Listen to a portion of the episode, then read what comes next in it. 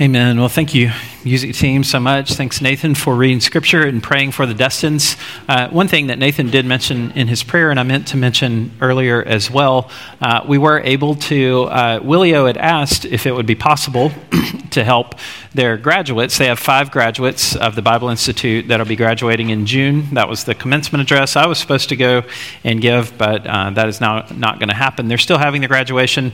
Uh, they had asked, uh, they would like to give computers to their graduates as such a great tool for preparing sermons and study and uh, so forth. So, our church, out of our missions fund, we were able to do that uh, for those five graduates, and those are on the way. And so, that is one, uh, that's one of those things that we do out of our missions fund, and we were just so glad to be able to meet that need. Uh, for them. So just want you to know about that. Well, we are in the Gospel of Luke, and we'll be looking at Luke chapter 5. And we're going to look at verses 12 through 16 today. I did decide to cut this down a little bit. I was going to take two different stories here because I do think they go together, and there's a lot of relationship between these two stories. But I decided as we were working through this, I knew that we were going to spend a little time on our missions presentation today, and also it's Mother's Day, which is probably not the right day to keep you 20 minutes long. So I did decide to cut that down, and we're just going to look at one story today, and it's about Jesus healing the leper, cleansing the leper. And so here's the outline that we'll look at this week and then next week. This week, looking at sickness, sin, and the Savior part one skin disease, purity laws, and compassion. Now, nothing says Mother's Day sermon quite like studying skin disease and leprosy, huh? Very sensitive to what's going on here. So, we'll be looking at that today, and then next week, we'll be looking at this man who was healed of his paralysis. If you've ever taken the time to read all the way through the Bible, which I certainly hope that you have, you might find some strange things particularly in the Old Testament. As a matter of habit, I've been doing this for years, reading through the Bible every year, and it's typically how I start my day. Some many days, actually listen uh, to the to the Bible um, as I'm getting ready, making a cup of coffee, and you come across this book in the Old Testament called Leviticus. And if you've never taken the time to read all the way through Leviticus, you really should you might feel like you have jumped into a new planet if you jump down directly into the book of Leviticus. It's an interesting book, and it certainly serves a purpose. And maybe one day down the road, we'll take a little bit more time and study this book because I think it's so important and helpful. Every year, as I'm reading through the Bible, and particularly some of these Old Testament passages, I stop at some point and think, I think they added this story this year because it's very strange. There's some interesting things going on in the Old Testament. It's a good reminder that when we come into the world of the Bible, we're sort of entering foreign territory in many ways, especially when we get into some of the customs of the Old Testament and some of the Old Testament law. I tell you that to say that today we're going to meet Jesus as he encounters this man with leprosy. Now, the term leprosy that's used, it would probably better be translated something like skin disease. When we think leprosy, we think of a very particular disease. And this is actually a little bit more general term that could refer, of course, to leprosy as we understand it, but it also could refer to skin disease in a more general sort of way. And we meet Jesus who's encountering this man who is the leper, and there's so many interesting things going on here. In the Bible and in the New Testament, as well as the Old, there was a close connection between the person and their outward, their body, and sin and what was wrong with them. In fact, leprosy in particular was viewed by many in the Hebrew mind as being something that was a curse from God. And they had reason to believe and reason to say things like this. You have a few stories in the Bible. You have the story of Miriam, Moses' sister, she joins in a rebellion challenging Moses' authority, and God strikes her with leprosy in Numbers chapter 12. You have King Uzziah, who gets arrogant in his success. He's struck with leprosy and has that until he dies. 2 Kings 5 is a really interesting story. It's the story of when Elisha healed a man with leprosy. The guy tries to pay him for his services. Elisha refuses the money. His assistant goes back to the guy that was healed. It's like, so about that money, collects it, and God strikes him with leprosy. So Naaman's leprosy jumps onto Gehazi, this assistant of Elisha. And so it's no wonder then when you have stories like that, and there's others as well, that when you meet somebody who had leprosy in the New Testament, it was really considered a curse of God. They thought these people were cursed. And so Jesus is interacting, and we need to understand that as context. A little bit more detailed context of this is Leviticus. Leviticus 13 and then 14. I won't take the time to read all of this passage for you, but it would be an interesting study, a good Mother's Day study, to study about skin disease and such. You have 59 verses, 59 verses in Leviticus 3 about how to identify various skin diseases, how to know if they're more than surface level, and when and what you're supposed to do about that. It's really, really interesting. And the priest was responsible to sort of adjudicate this. So if you had a skin disease, you went to see the priest. I've never been more thankful to be a pastor, not a priest, in studying this particular passage. I don't really want to see all that, don't want to deal with that. You know, it's funny, we joke sometimes, those of us who do pastoral ministry, about all the different types of things that you end up doing that you really didn't expect. You know, things, everything from, you know, building projects and, um, you know, identifying pests and bugs, and there's all sorts of things, budgets and worrying about all sorts of things that you never really thought you would do.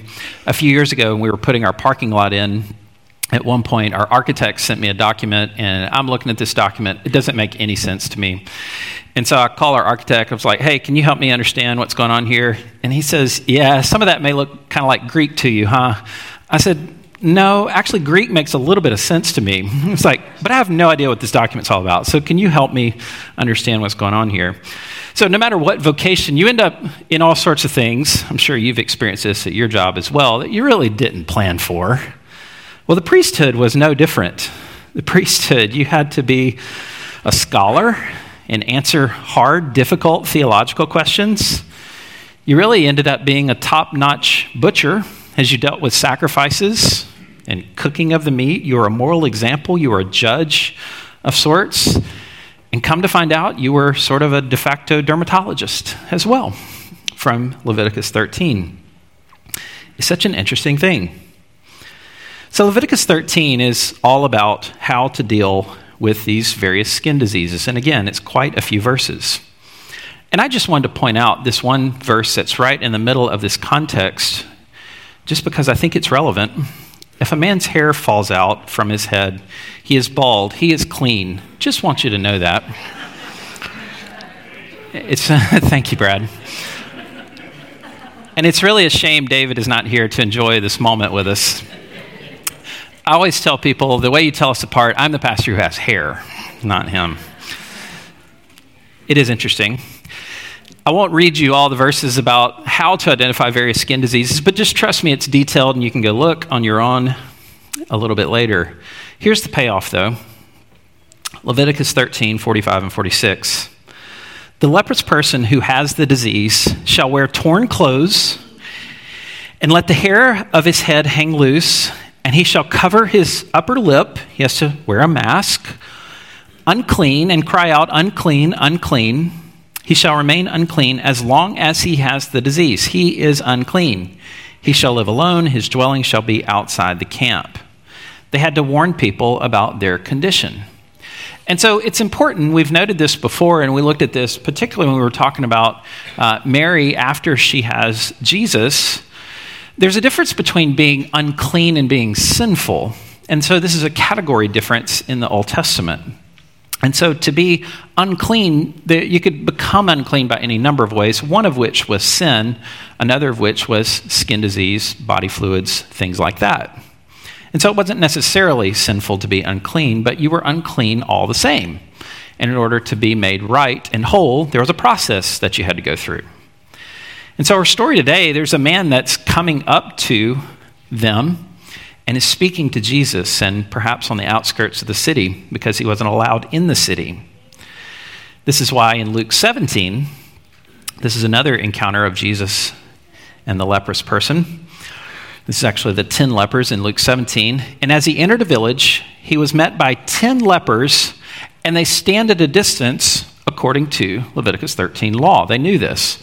And they lifted up their voice, saying, Jesus, Master, have mercy on us. And of course, Jesus does have mercy on them.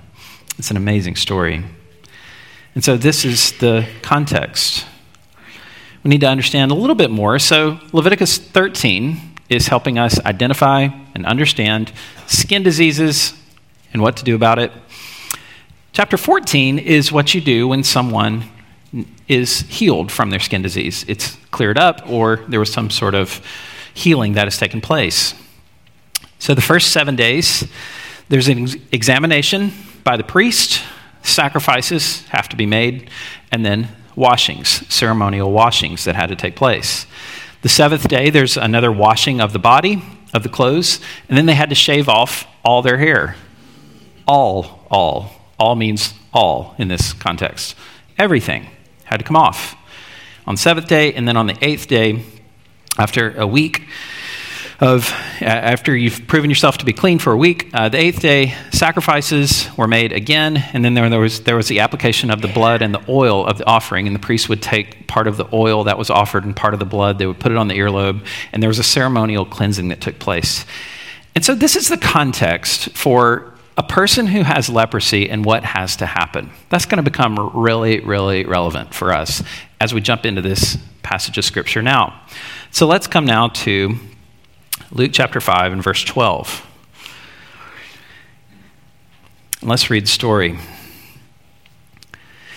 While he was in one of the cities, there came a man full of leprosy. And when he saw Jesus, he fell on his face and begged him, Lord, if you will, you can make me clean.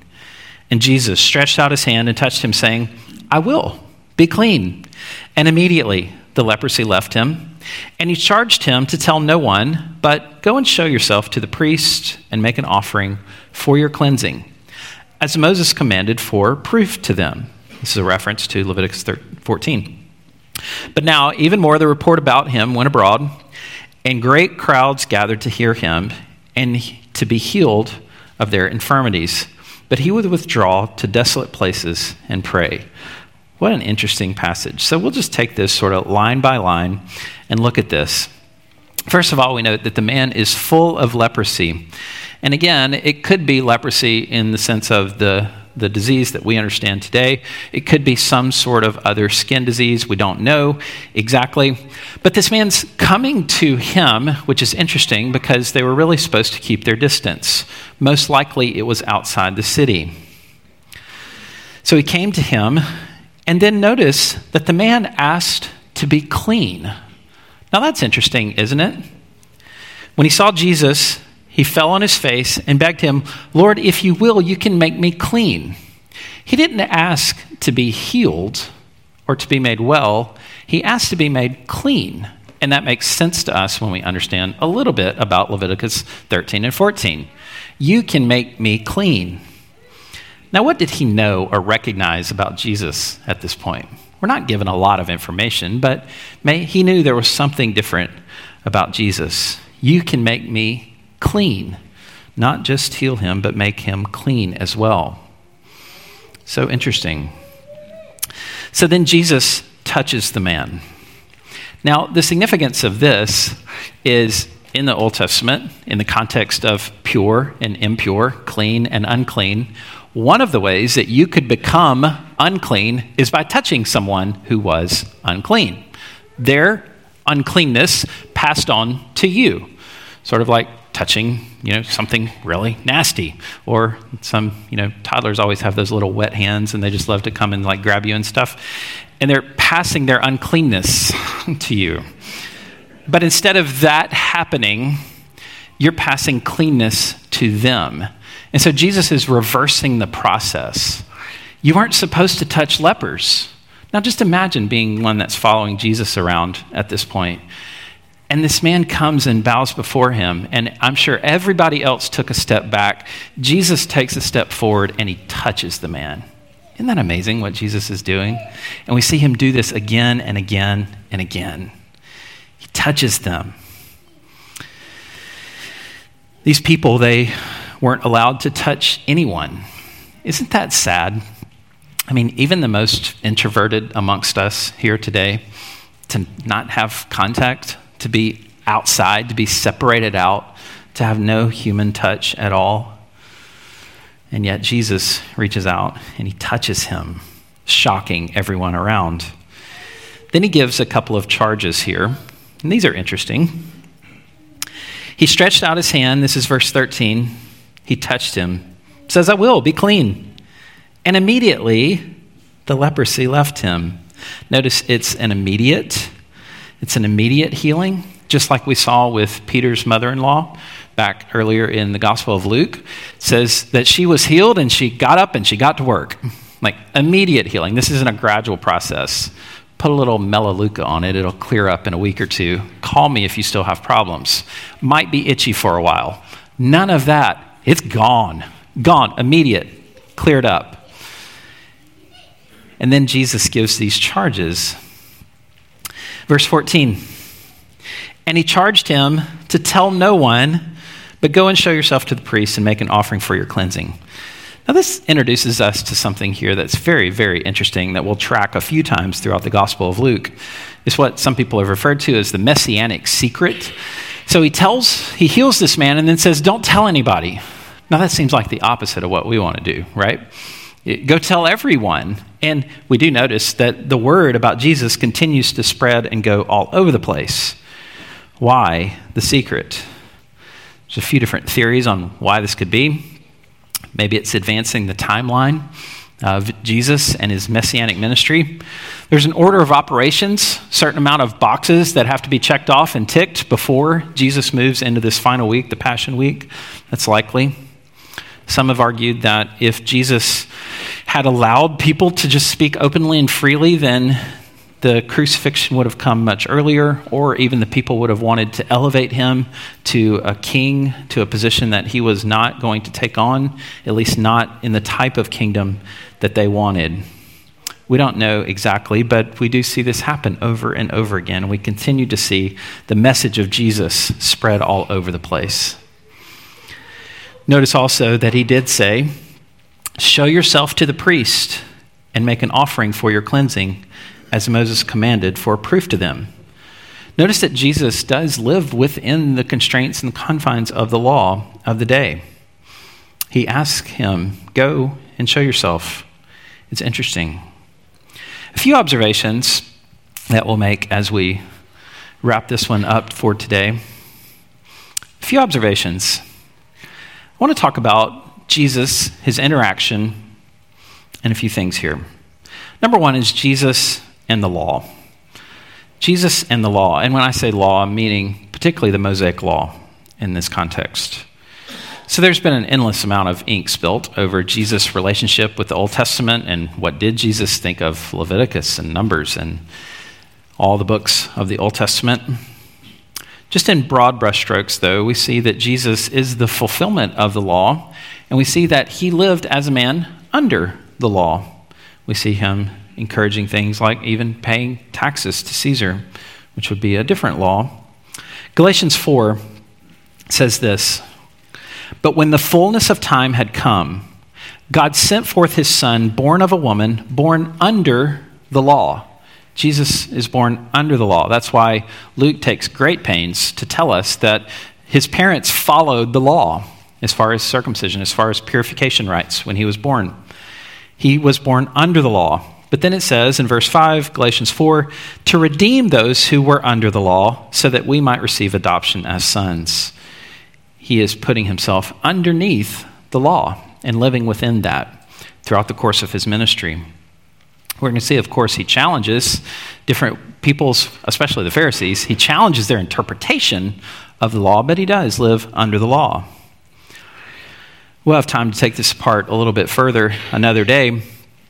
But the law of God, particularly the Old Testament law, it functioned sort of like an x ray machine, all right? An x ray machine only tells you what's wrong, if you fall down this afternoon and you go in and they go to the urgent care and they do an x ray on your arm and they say, hey, you've got a broken arm, that's going to hurt. And that's it. You're probably not going to want to pay the copay on that one. Like, okay, tell me what do I do?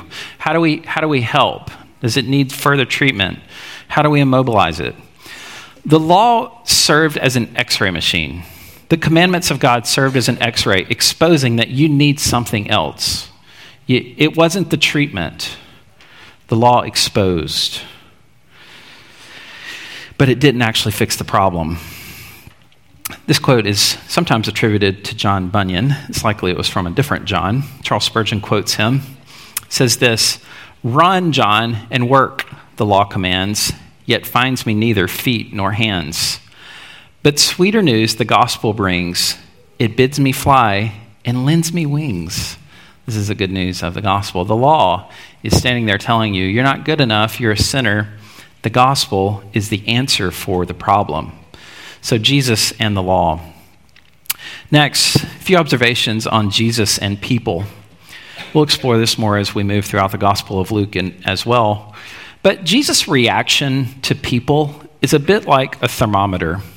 You can sort of read the, the, the lead in to the stories, and you kind of know intuitively how Jesus is going to respond to different individuals.